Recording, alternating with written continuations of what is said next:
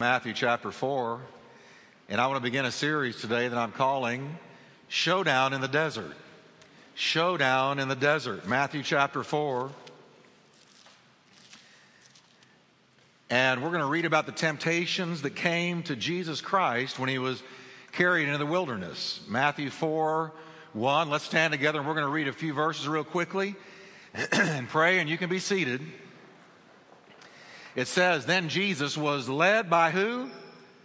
The Spirit. Matthew 4 1. Jesus was led by the Spirit into the wilderness to be tempted by the devil. And when he had fasted 40 days and 40 nights, that right there tells me Jesus Christ was not some wimpy looking, long haired, blue eyed, Gentile looking kind of hippie type from the first century. He had to be very tough and very rugged to survive a 40 day fast. Now, it says afterward he was hungry, and when the tempter came to him, when the tempter came to him, he said, If, and that's the enemy, anytime you hear that if, and it has to do with the Word of God, you're dealing with the enemy. If you are the Son of God, command that these stones become bread. But he answered and said, It is written, Man shall not live by bread alone, but by every word that proceeds from the mouth of God. Father, I thank you for your word today. And I pray, Lord, that as we deal with these different temptations that Satan brought to Jesus, that we will learn because he's got no new tricks, nothing new in his bag of tricks. He does the same things with us today. And so, Lord, help us to have wisdom to defeat the tempter and walk in victory in Jesus' name. Amen. Turn to your neighbor and tell him it's going to be good today. Perk up and listen. Amen. All right. Now, we see here that Jesus was led by the Spirit into the wilderness. The Spirit of God led Jesus into the wilderness. And there, Jesus was tempted by the devil. As we see the devil in the book of Genesis, the first book in the Old Testament, we find the devil immediately coming to God's chosen creation, his, the best of the best, his most loved, his most honorable creation, man.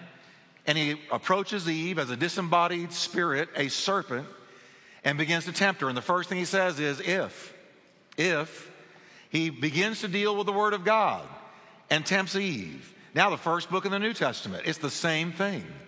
Here he is coming to Jesus and he attacks Jesus, I want you to notice, he attacks Jesus with a little bit of truth. If you are the Son of God, he knew that Jesus believed he was the Son of God. And so Satan comes to him with an if. And he comes to us with the same thing.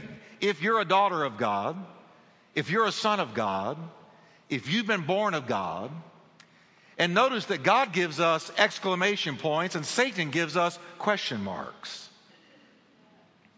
God says, You are saved! Exclamation point. You are redeemed! Exclamation point. I have given my son for you! Exclamation point. You're going to heaven! Exclamation point. You are more than a conqueror! Exclamation point. But the devil always brings a question. If, if this is really the will of God for you, if this is really God's word for your life, if this is really what you're supposed to do, if, if, if, if, and he begins to make you and I insecure if he can, in our position in God. He wants to get us questioning God or what God has done in our lives or what God wants for us. And he puts a question mark there. Now, in the temptation of Jesus in the wilderness, Satan struck at three issues, three issues that are common to every one of us. And though we didn't read them all, I'll just tell you what they are. In fact, as we read these three temptations, any temptation you face can be found to be somehow related to one of these three. Any temptation you face, you can look at it and go, all right, it's going to be in one of these three categories because Satan hit Jesus with the overall, general, sweeping temptations in which all other temptation falls. The first temptation was a provision issue a provision issue. The second was a presumption issue. And the third, a purpose issue. So say it with me, can you? Provision, presumption, and purpose. Per- provision, presumption, and purpose. If you're the Son of God, why don't you turn these stones into bread because you are hungry? Jesus had a provision issue in his life, and Satan played on it. But then if you read on in Matthew 4, you find that he took Jesus to the top of the temple and said, Cast yourself down. That's a presumption. That's a presumption issue. He was tempting him to presume upon God's protection. The third one, a purpose issue. And we're going to see all of these three provision, presumption, and purpose in the next couple of weeks. I think about this scene of Jesus in the wilderness, all by himself. And I thought, you know, on the sandy plains of Palestine, Satan tempted Jesus to turn a stone into bread, jump off of a high place, and offered him all the kingdoms of the world if he would only bow down and worship the devil. There were no eyewitnesses to this battle. So apparently, Jesus told his disciples about it later because there was no eyewitnesses. The author, Philip Yancey, who I love to read, wrote these words like single combat warriors, two giants of the cosmos converged on a scene of desolation. Jesus was weak, having not eaten for 40 days. And the same tempter who found a fatal spot of vulnerability in Adam and Eve aimed his thrust against Jesus. And this was for high stakes. This was a the highest stake poker game spiritually in history. Because if Jesus had succumbed, we would not be redeemed today. There would have been no Messiah, no sacrifice, no blood, no cross, no Savior, no redemption, and we would have been lost without hope in a world gone mad. But Jesus fought the devil with the Word of God. First, he immediately, the, the enemy that is, tried to capitalize on the hunger of Jesus. And I'll tell you what, folks, he's no different with you and me today. He tried to defeat Jesus through need issues. How many of you in here have a need? The rest of you, you need to come down to the altar.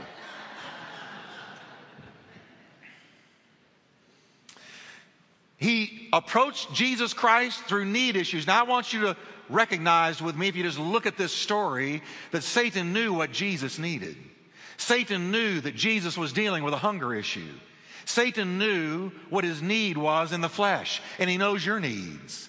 Now, I'm not here to lift up the devil. As a matter of fact, I'm here to preach him down and preach up Jesus. But I'm also here to expose him. We need to understand our enemy. If you don't know your enemy, you're never going to defeat him. But the enemy knew Jesus needs, and He knows your needs. And it's those needs He will play on. It's those needs He will approach you with in the form of an attack.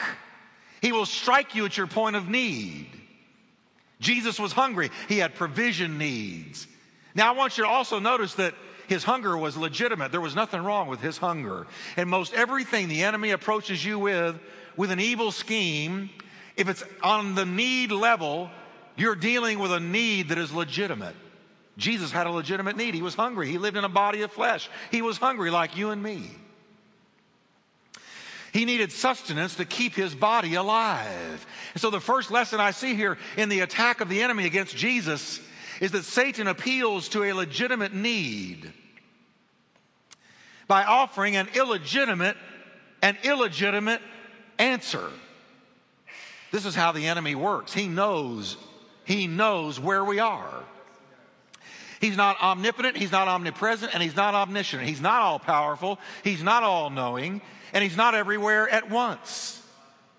But he does I believe, give us what I would call a satanic inspection. He will approach the children of God like he did Jesus Christ. He watched Jesus in that wilderness. As Jesus walked into the wilderness, he was in a wilderness place, just like you and me are sometimes. Jesus was in a wilderness place. Nobody was with him. He was experiencing loneliness. The only thing he had in this wilderness was the cry of jackals and wolves at night and the flight of vultures in the daytime. He was in the hot Judean wilderness and he was alone and the enemy was watching him. I don't think that Jesus ever saw him. I don't think he approached him in the form of, uh, of something visible. I don't think that he saw him like Eve apparently saw the enemy approach her in the form of a serpent. I don't think that happened. I think that what hit Jesus was impulses on his mind because the enemy always attacks you and me between the ears. It's the battlefield of the mind. I don't think he saw him. I don't think he saw a little red devil come up to him with a long tail and a pitchfork. That's a joke. This is a fallen archangel we're talking about, a being of infinitely higher intelligence than you and me, that if it weren't for God would destroy us. But thank God, greater is he that is in us than he that is in the world. And he approached him. And I think that Jesus was sitting there in this wilderness 40 days and 40 nights. And I can tell you, I've never fasted that long, but I did go 10 days one time. And weird things start happening to your mind after 10 days. You get tired. You can't get up out of bed. Uh, uh, you're, you're, you're, just you're, you're lying there, and it's a good thing. But I think God ought to lead you in your fasting. You need to be careful with it. I know people that went 40 days and they've never been the same since. But he, he, he was there alone. And I think lying there 40 days and 40 nights without food, suddenly when the enemy approached him, all that was on Christ's mind was God and his call and his purpose. And the enemy knew he was sitting there, he knew what he was thinking about. You're thinking you're the Son of God. And he knew that he was hungry. So he hit him between the ears. I think the thoughts came like impulses. And and and that's how the enemy attacks us. So it's so easy for us to say well that was my thought. I thought that. When when you might be in a warfare and if it's a question mark and it has to do with your purpose in god and what god has done for you and where god is leading you and it's making you doubt it and stumble and walk away you can know that's not the exclamation point of god. That's the question mark of the enemy and he's trying to get you to doubting god so here's Jesus Christ. He's sitting there, and suddenly this impulse. If you're the Son of God, let's prove it. Let's, let's prove it, Son of God. If you're the Son of God, why don't you do something about your hunger? If you're the Son of God, let's put the cards on the table. If you're the Son of God, why don't you exercise the power that is yours? He came to him with bread issues. Bread issues came to him with a, legitimate need. In a legitimate need, he offered him an illegitimate answer. And that's exactly what he does with us. Jesus was dealing with bread issues. You know, bread issues can be anything, not just something to eat. A bread issue is anything that has to do with provision. It can be money needs, relationship needs, sexual needs, need for affirmation and approval, bread issues you're hungry. You've got a legitimate hunger. And the enemy comes in at that moment and he says, If the word is true, if, if, if God has spoken to you, if you've been born again, if this hunger is there, then doesn't God want that hunger taken care of? He sure does, but only by legitimate means, not illegitimately. And I'm here to tell you today that one of Satan's tactics is to come to us with bread issues and offer a wrong way for a right need. Come on, everybody. This is how he works. I want you to notice what he knew about Jesus. Keep it in mind. He knew what he was thinking about, and he knew his hunger. He knew what the bread issue was. So why don't you turn those stones into bread? If you are the Son of God. And in one fell swoop, with one fiery arrow, he struck at the two things that mattered to Christ at that hour in one moment. Now, the second lesson I learned here is that Satan attacks just before God provides. You know, I've learned something. Satan waits just near the finish line. Satan waits just near the finish line. You've been persevering. You've been walking. You've been praying. You've been binding. You've been loosing. You've been believing. You have been walking through a valley. You're about to come out on the other side. You're about to experience a breakthrough. You can see the finish tape on the distant horizon, and you're just about to get there, and that is when the enemy comes, just before God's breakthrough. Because we read that as soon as Jesus was finished fighting the devil, angels came and ministered to him. Angels came and ministered to him. And I believe they fed him because he got up and walked all the way back into the city and began his ministry. Watch this. He entered the wilderness led by the Spirit. He came out of the wilderness in the power of the Spirit. There is a power in defeating the devil. You, something happens when you and I take a stand and walk through the fire and walk through the water and walk walk through the valley and hang on to God and come out on the other side. We go in full of the Spirit, we come out in the power of the Spirit.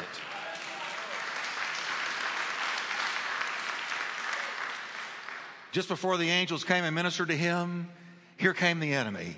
He could have come on the first day, seventh day, 14th day, 21st day, 30th day, but he waited until Jesus was right at the finish line. And the enemy waits I think sometimes, and as a matter of fact, I've learned this in ministry. If you're headed towards a great victory, often he attacks you just before the victory, or he attacks you right after a great victory. But here he was with Jesus. He knew if he gets out of this wilderness and he succeeds in this fast, and he succeeds against me, I know he's coming out in the power. And the last thing I want is this guy walking in the power of the Holy Spirit, casting out devils, healing the sick, raising the dead, and teaching vast crowds of people. Malcolm Muggeridge, a filmmaker, while filming a documentary in Israel, wrote the, these words Curiously enough, just at the right moment to begin filming, when the shadows were long enough and the light not too weak, I happened to notice nearby a whole expanse of stones, all identical and looking uncommonly like loaves of bread. Well baked and brown. How easy for Jesus to have turned these stone loaves into edible ones. Jesus could turn things from one thing to another as he showed by turning the water to wine. Jesus looked at unstable Simon Peter and said, You're going to be a rock. He took water and said, Wine. Jesus, being God, could speak and the word worked and he could make those. It was not like he was being tempted to do something he could not do. It was not like he would try it and it would not happen and then he would deal with not having been the Son of God. No, the enemy knew he was tempting him with what he could do. And he never tempts you and I to do something that if we succumb to it, we cannot do. He was tempting him to do what he knew he could. Jesus could have said to those stones, so well described by Muggeridge, he could have said, be bread. And they would have turned to bread and he would have eaten it, but it would have been out of the will of God. Now I ask myself, what was wrong? Why, what was wrong with turning the stones to bread? If you're God, why not just wave your hand over some of those stones? 40 days, 40 nights. I deserve a break today. Hmm. the way you talk to yourself when you pass McDonald's sometimes. Why not just wave his hand and take care of the hunger? He could have. It was within the scope of his power and ability to do it. What was the big deal? Listen carefully. I'm going to tell you what the big deal was. Why, Jesus, did you not turn those stones into bread and eat when you were so hungry and surely starving at this point? Why not? Because he refused to misuse the power and the gifting of God to misuse the reason for which God gave him power was to sin. And one sin from the life of Christ, and the whole thing is over with. He refused to take what God gave him and use it for his own selfish gain. Now, let that sink in a minute, because how often are you and I tempted to use something that God gave us for our own gain? How often are we tempted to take something that God has given us and, and, and, and, squander it and capitalize on it and, and prostitute it for our own gain, for our own selfish end? See, God gave Jesus Christ his power. We know what he gave it to him for. Isaiah tells us what God gave him his power for. It was never to be for himself. It was always to be in the service of others. Listen to this. Isaiah 61 verse 1. The Spirit of the Lord God is upon me because the Lord has anointed me. Why? To preach good tidings to the poor, to heal the broken in heart, to proclaim liberty to the captives, the opening of the prison to those that are bound. All those things I just read to you have to do with God's power through Him, blessing others, not Himself. To turn the stones into bread would have been abusing the power of God. And He refused to abuse the giftings God gave Him. Come on, everybody. This matters now because I've seen people market their gifts. I've seen people sell their gifts. I've seen people put their, their gifts in the open marketplace and say, for the right amount of money, I'll use my gift. And, and that's using it for yourself. See, God did not call me to minister His word for me. He called me to minister His word for you and for all of those that are in the future. He didn't call me for me, He called me for you. And Jesus knew, I don't have this power to just do whatever I want with it. In other words, the power of God is not an open checkbook for me to do whatever I want with it. The power of God has been given for a reason. The Holy Ghost came upon you so that you would be a witness. The Holy Ghost did not come upon you so you could experience endless, eternal Holy Ghost bumps. I mean, I know people that just go from meeting to meeting to meeting to get a rush. Not me, sir. Uh-uh. I don't want, now I don't mind being blessed, and if God wants to bless me, that's fine. But I've learned even when He blesses me, He's got other people in His crosshairs. He knows that when I get blessed, He knows what's going to happen with it. He knows if He can get it through me, He will get it to me. If He can get it to me, He will get it through me. And so God blesses us for others. And Jesus knew this. So here he is, he's starving. I want you to notice the self control of Jesus Christ. He's starving, and he said, No, I could, I could, but I will not do it. I will not use my power for a wrong end. Jesus refused to meet a legitimate need in an illegitimate way. Now, let me just quickly show you Samson. Here's Samson, the he man with a she weakness.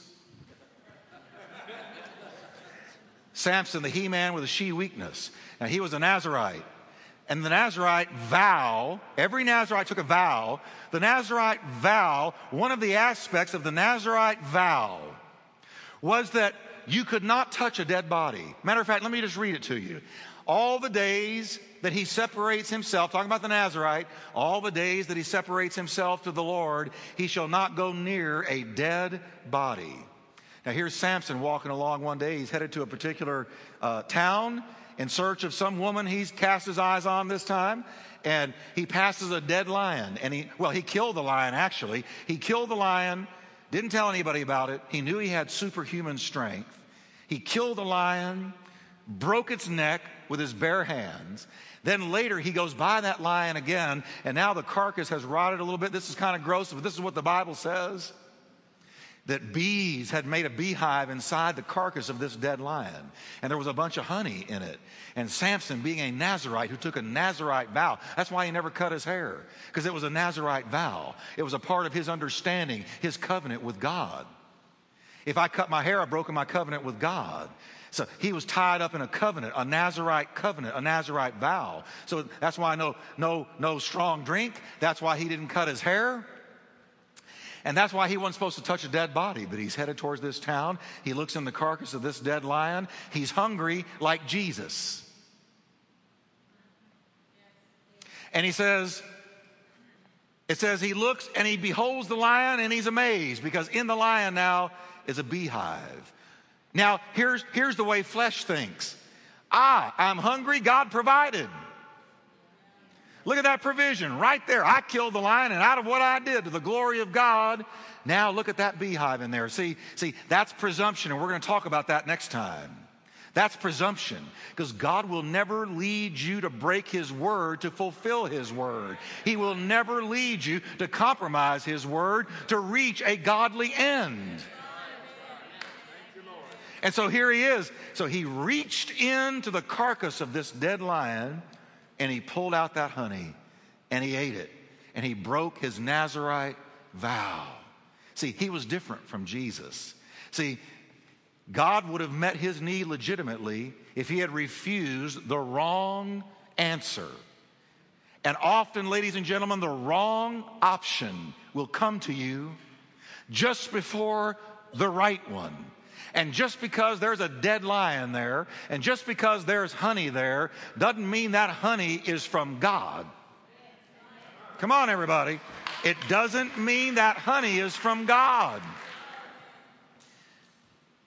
Others may reach in there and take it. Others may, but you cannot because you're a child of God. You've been redeemed by the blood. You're not like the world. You don't walk like the world. You don't think like the world. You don't aim like the world. You don't live like the world. You're not like them. So let them eat the honey in the carcass of the dead lion. Let God provide for his children as you wait on him.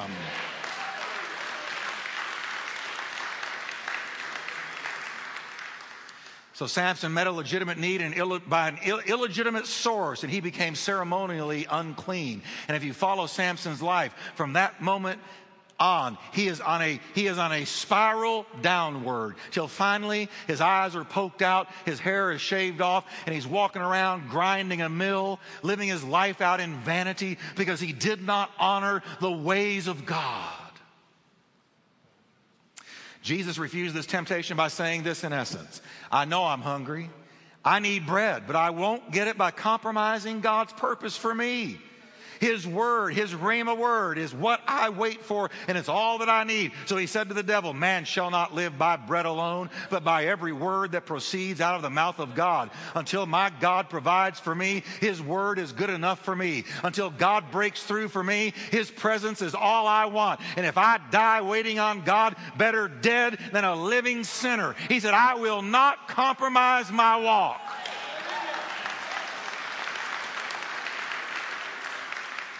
He will take care of me and His word will sustain me until legitimate provision arrives. And it says, after three temptations, it says the devil left him for an opportune or till an opportune time.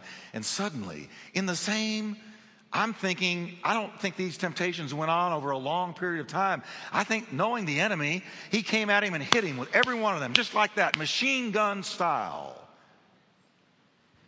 And when he left him, look how close the provision of God was. Here's Jesus. No, I'm not going to turn the stones into bread. I'm not going to misuse my power.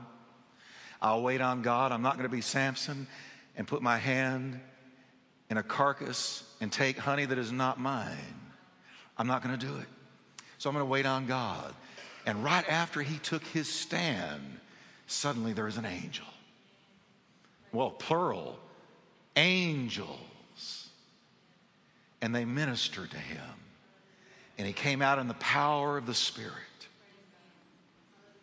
and began to cast out devils and heal the sick and raise the dead and speak like no man ever spoke.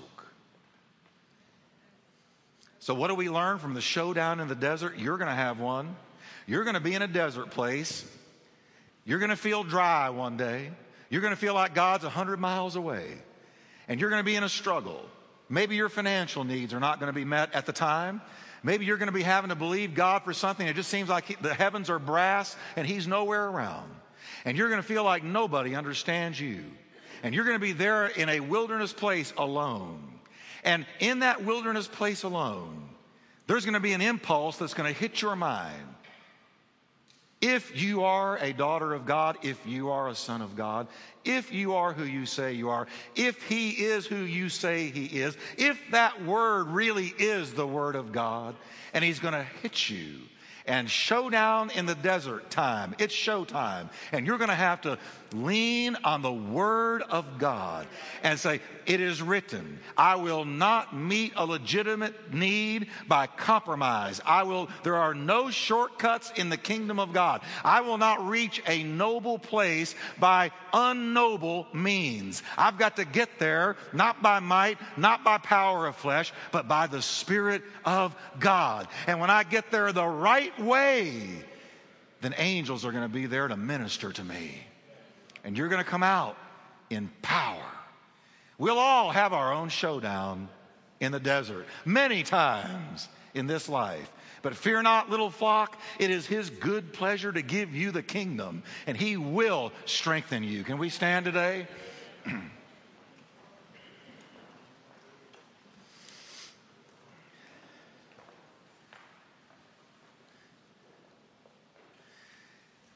now, I want you to say with me, it's okay to have a legitimate need.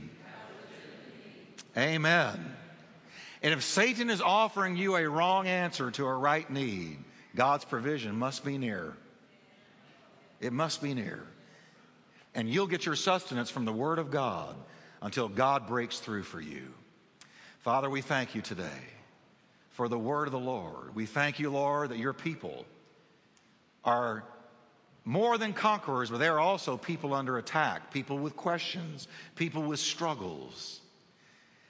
And Lord, I remember the verse that is said about you that you, are, you experience temptation in every way that we do, yet without sin. So we can know, Lord, that we will have our own showdown in the desert when the enemy will question us and try to move us to question our position in you and who you are and who what the word is and is the word real and all of that.